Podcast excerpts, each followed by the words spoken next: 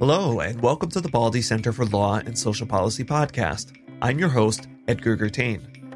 To begin today's episode, I'd like you to think about the last time you went to the D M V. When you were there, waiting in line to renew your driver's license, you were interacting with one small part of that mostly invisible machinery of society that we call bureaucracy.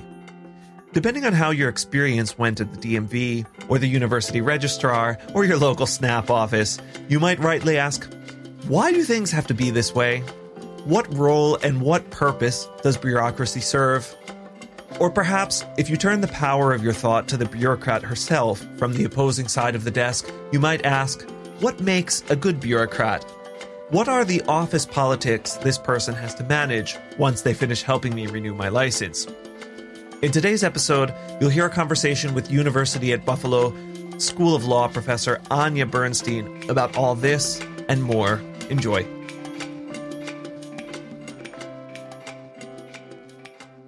Professor Bernstein, thank you very much for being here with me today. My pleasure. So, in preparing for this interview, you sent me a lot of papers. And they were all on very different topics as well. And they were all also very recent, which leads me to my first question, which is a two-part question. I know that you have co-writers, but my sense is that you're a virtuosic and prodigious writer. Your proposals and outlines are as long as papers, and your papers are as long as books. So it seems like you have a lot going on. I'm curious, what motivates you to write, and how do you go about managing collaboration with your co-authors?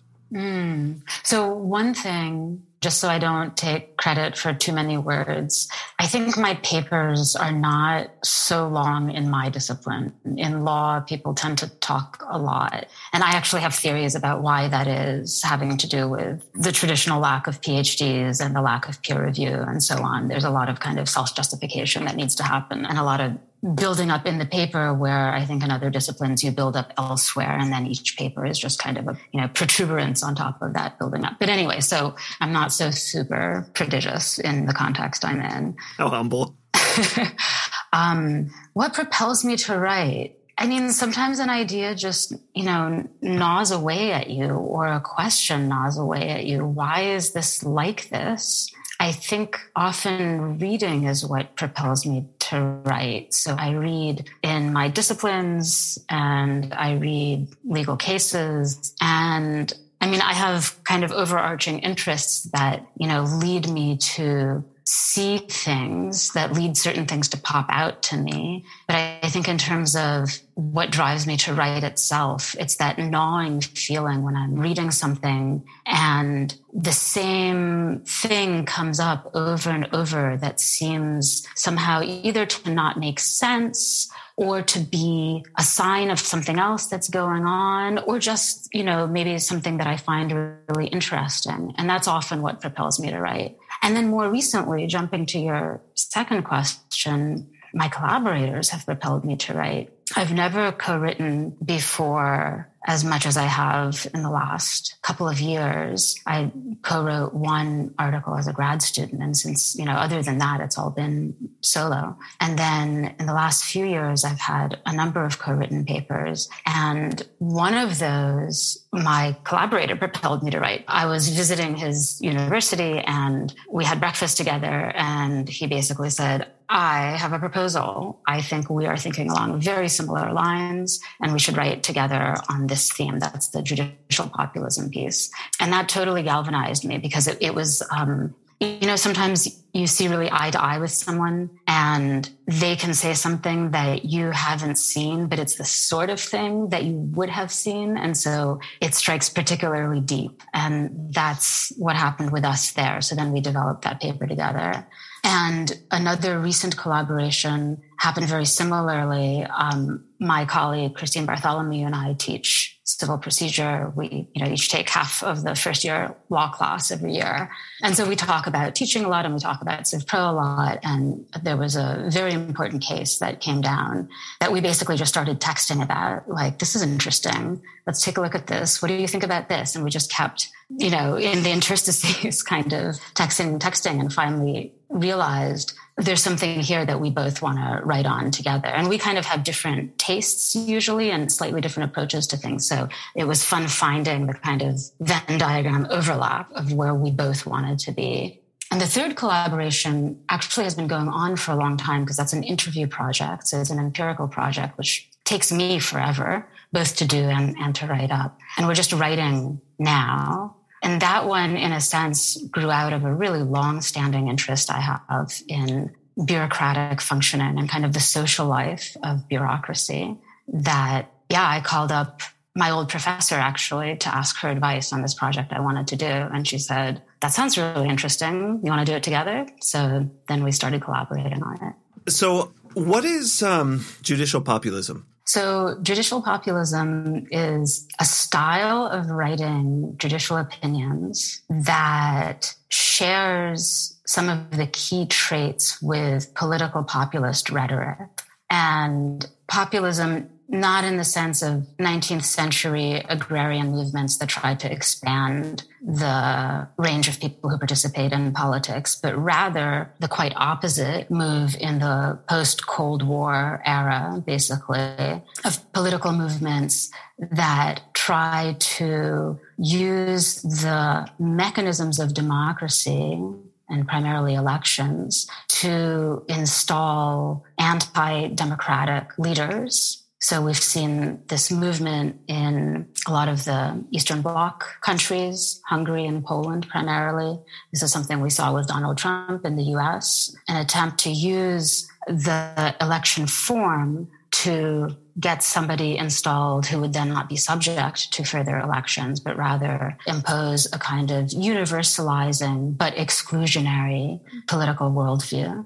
So you had a pretty interesting definition of populism in the book or the piece that you had written, and I really enjoyed reading about it because it wasn't the kind of the common definition of populism. Could you kind of explain a little bit about what the dynamics are, the social dynamics of populism and who it includes and how it works? Sure. So we actually, for that, surveyed the political science literature writing about this kind of post-Cold War turn to authoritarian populism, and we kind of distilled three main traits that it seemed like everybody agreed that these populist movements had, the main one of which is anti-pluralism, so a denial of the legitimacy of having multiple viewpoints or multiple sets of interests or values within a democratic state, which in itself, you know, is obviously pretty much in tension with any conception of democracy, and especially a Republican conception of democracy, where the whole assumption is that there are different viewpoints, and part of the point of democratic government is to find a way to negotiate among them so that people don't kill each other, you know, and, and people kind of can live with each other without too much resentment. So that's one. And that anti-pluralism goes both ways. So populism says there's one people with one will, and there's one leader who can kind of intuit or sense that will, embody it, and enact it. And that leads to another couple of key traits, one of which is that populism disdains institutions of democracy. So institutions where different viewpoints and interests are negotiated out and deliberated over. Because if you only have one people with one will and one leader who embodies that will, then you don't need institutions like legislatures and agencies where different interests are negotiated, because there aren't different interests, at least not different interests that are legitimate. Right? Everybody who's outside of the one people, one will that's articulated by the populace is somehow not part of the people, not a real American, an enemy of the people, something like that. And that way of phrasing things suggests the final key characteristic, which is a kind of good versus evil, us versus them worldview, a Manichaean image of politics, where rather than having multiple differently engaged points of view, values, interests that are legitimately different and have to kind of compete for popularity and for, you know, a place on the stage every time around, populism suggests that politics is a fight to the death between the good guys and those who oppose them. And so it makes negotiation very difficult, and it makes the idea of having different worldviews itself as though it were illegitimate. So all of this is deeply in tension with the whole idea of democracy.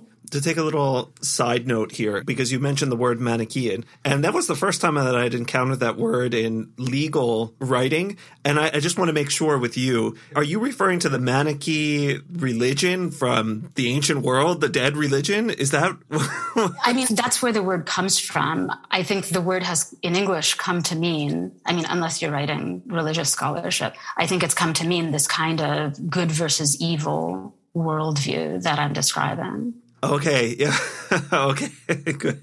Good. So does populism, I mean, must it be exclusionary? I think that's one of the key characteristics, that kind of insistence that there is one people, one will, with its claim to uh, universalizing encompassment, right? Everybody feels this. Everybody who's a real American feels this. It's kind of intrinsically exclusionary because in the real world, there is no one people with one will. Instead, we have a highly differentiated society with lots of different viewpoints, experiences, interests, values, et cetera. And what that insistence on one people, one will does is it says, I encompass everybody, at least everybody who matters. Everybody else doesn't matter. They don't count.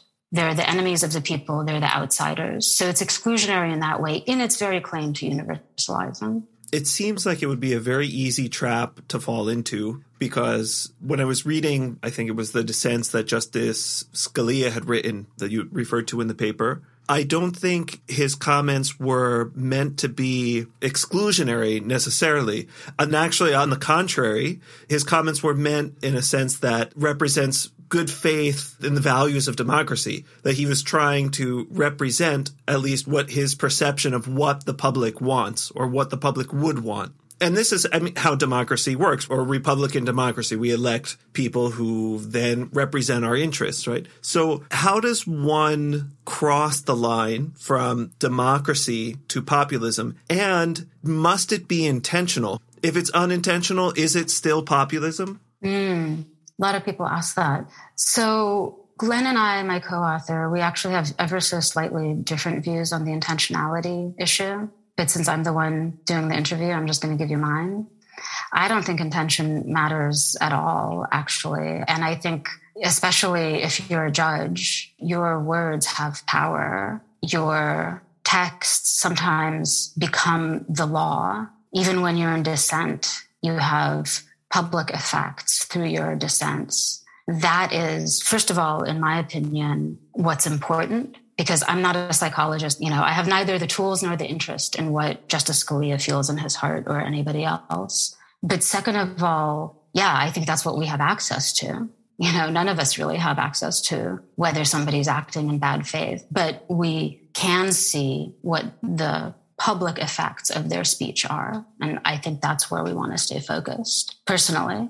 And should they be held accountable for that? What does accountability even look like? Yeah, that's kind of a second order question for me. I mean, I think for me, what's important in writing this paper is that we as readers become aware that these characteristics that I think many people find problematic in the political sphere, these kinds of populist imaginings of how the world works, that undermine the plurality and contestation that's necessary to a Republican democracy, they have made their way into legal discourse and, in fact, have begun dominating legal discourse without anybody noticing the really anti-democratic implications of that rhetoric.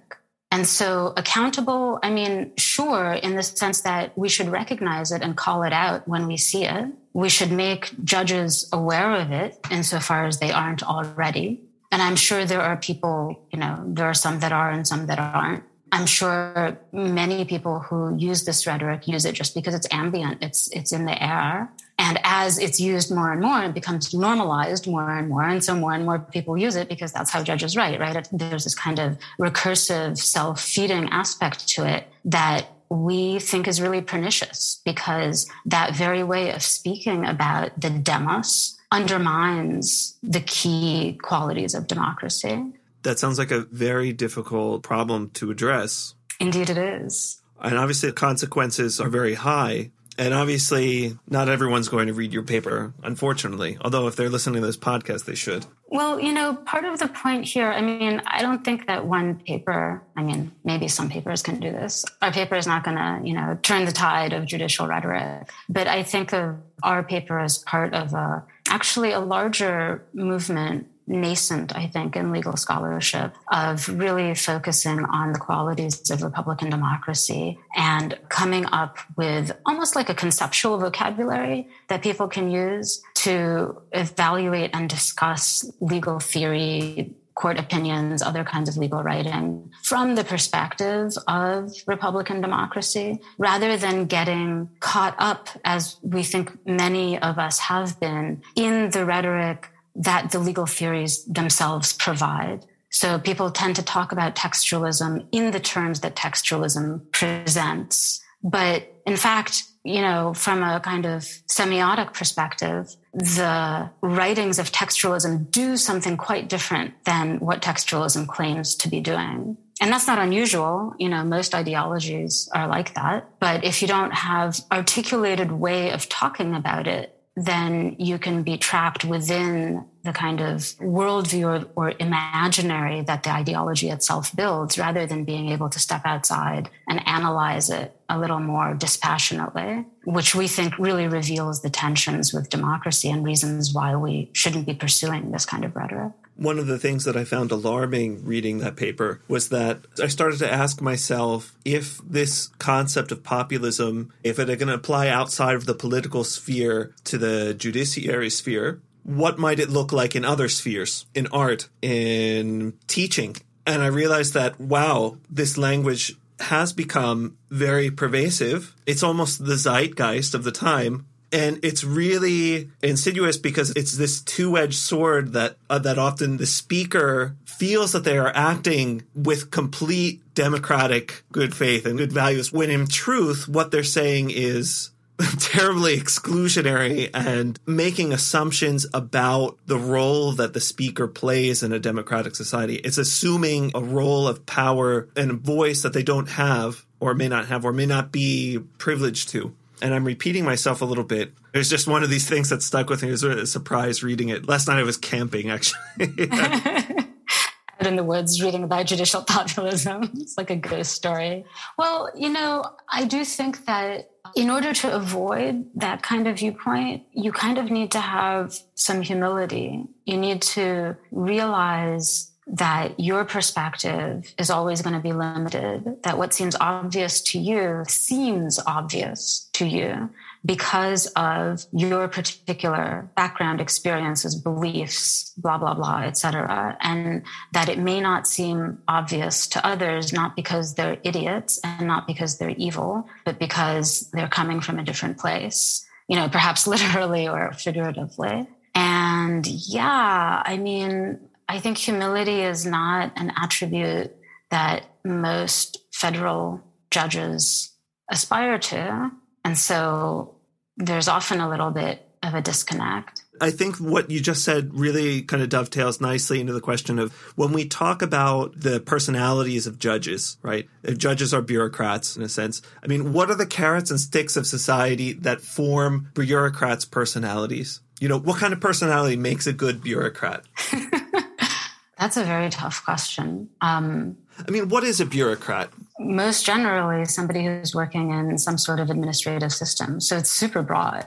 I mean, I agree with you that judges are bureaucrats. They're working within the judicial administration. And I think there's something really funny about especially the American system, where we spend so much energy trying to deny that bureaucratic status. You know, there's a real judicial exceptionalism in the way American legal theory talks about judges, as though they were kind of heroic figures who, you know, emerge from Olympus to guide us, rather than people who are working within a system that we have set up for the resolution of public and private disputes, and, you know, who are hired to work in that system. It goes against the very foundations of American culture, you know, which are individualism, you know, rugged individualism, exceptionalism, right? A bureaucrat is the opposite of those things in a lot of ways. Yeah. And actually, a lot of my work is aimed at kind of rehabilitating the idea of bureaucracy and of bureaucrats, both as social beings, like people who exist in society, are part of their societies, you know, in a democracy, are helping to regulate their societies at the same time as they are subject to the very regulations that they make, are not, in fact, separate from the society in which they find themselves, either culturally or in terms of power.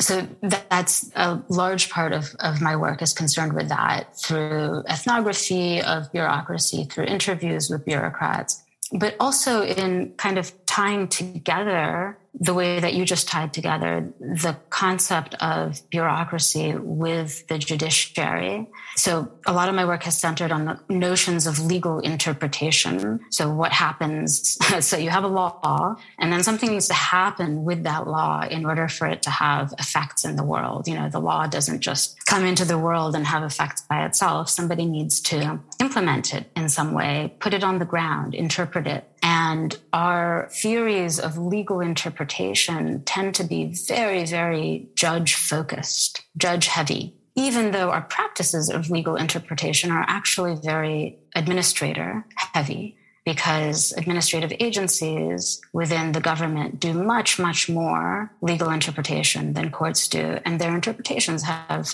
much broader effects. They affect, you know, every aspect of our material world, our economic world, and so on. And one thing I've been trying to bring to the fore is understandings of how administrators actually go about that work of working with statutes and getting them to, you know, become alive on the ground, and trying to, this is something I'm working towards right now, actually, in kind of papers I'm writing now and, and the stuff I have lined up immediately. Kind of experimenting with what it might look like if we think about legal interpretation as prototypically done by bureaucracies rather than prototypically done by individual judges. And the distinction I see there, just to kind of lay it out, I think, in fairly simple terms, is in legal theory, the vision, the kind of paradigmatic image of legal interpretation is of a judge sitting with a text and coming to understand it through various fairly esoteric methodologies. So there's a kind of cognitive process that happens in the, you know, communing of the judge with his text. And I say his advisedly, because I think in this paradigm, it's very much a man who's doing this job.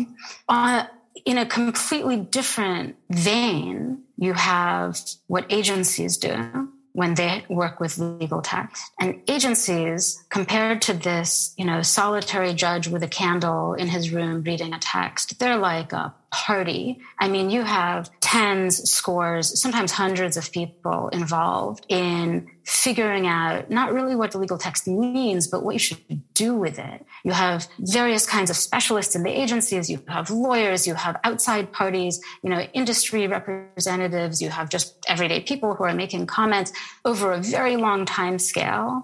It's much more multiple. Well, judges are trusted to have a certain amount of discretion in their job and to be able to exercise their own interpretation and their own free will. Whereas when we talk about bureaucracy, that we don't give any individual actor so much discretion, right? Because accountability is not on any one person. It's on various people. And so there's links that tie them all together, right? So they're less autonomous in a certain sense. I think that's true. And I think that increases the chances of accountable behavior, because you don't have so much riding on any one idiosyncratic individual who may not even recognize that what seems obvious to him is only obvious to him because of his particular background and experience. Instead, you have lots and lots of voices representing lots and lots of different angles, expertises, positions, interests, et cetera, that are all vying and negotiating and deliberating with one another. That seems like a pretty good image of democracy, doesn't it? Do you think bureaucracy, it could be one of the answers to combating populism? Yeah, I do. I mean, I think the bureaucratic system, the administrative agencies, are one of, if not the key site in our system for the negotiation of pluralistic views and interests. that's where it happens. And in a way, I think the bad rap that they get on purpose, or whether this is purposeful or not, undermines that ability to have real deliberation within government. I mean, a lot of the evaluations that you're making imply, I think, that you have bureaucrats who are competent and who are very good at their job, right? Moderately good. Yeah.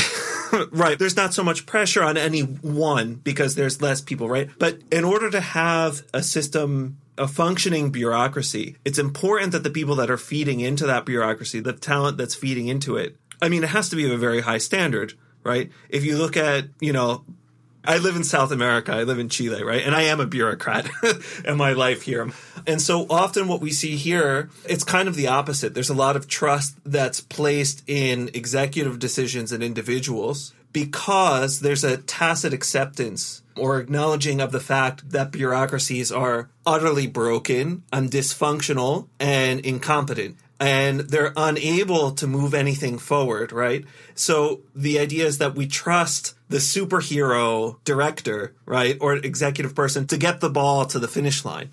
Anyway, these are all just so wonderfully complicated questions and topics, and I've really enjoyed speaking with you. Thanks. It's been great. It's great talking to you. I hope you'll come back for the podcast another time because there's just so much that could be talked about here that's really fascinating. Is there anything that you'd like to say to the listeners? Is there anything that we've left out? I have the shortest paper ever written. Can I direct them to that? That might be fun. It's like fifteen pages, and it combines... So something we haven't talked about is that I am an anthropologist by training before I became a legal scholar. And this is a piece that kind of combines my linguistic anthropology background specifically with my administrative law interests, which is not a sentence I ever thought I'd be saying, but I finally managed to do it in fifteen pages. And I think it's kind of fun. It's called Saying What the Law Is, and it's on S S R N. If you want to read a draft, tell me about it. Give me your comments. Okay, thank you. Feel pretty good about it. You've been wonderful. Absolutely wonderful. Thank you. You just heard a conversation with Anya Bernstein, professor in the School of Law here at the University at Buffalo. Anya Bernstein teaches and writes about administrative law, civil procedure, legal interpretation, and the cultures of bureaucracy. With training in both law and anthropology, Bernstein uses approaches from both disciplines to explore how judges and administrators legitimize their actions and imagine their government. She has done extensive research in both the United States and Taiwan, giving her work a comparative perspective.